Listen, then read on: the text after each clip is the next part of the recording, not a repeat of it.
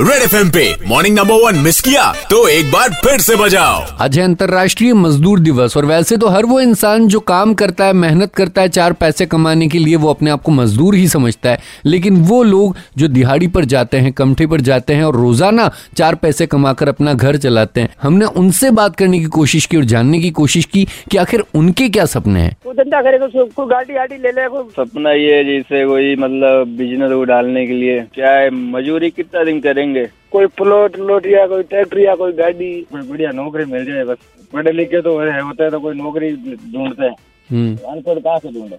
सारा दिन कमते का काम करना है, बस काम अपना और लगाना चाहते हैं सारा पैसे, क्या काम चलेगा। कोई तो कारण होगा कि हर इंसान जो काम करता है वो आगे बढ़ जाता है, लेकिन एक मजदूर वहीं का वहीं रह जाता है। बल सबके सपने पूरे हों, इन्हीं दुआओं के साथ हर काम करने वाले इंसान को happy labour day. Red FM morning number 1 with RJ Kalpesh, Monday to Saturday 7 से 11 only on super hits 93.5 red FM. बजाते रहो।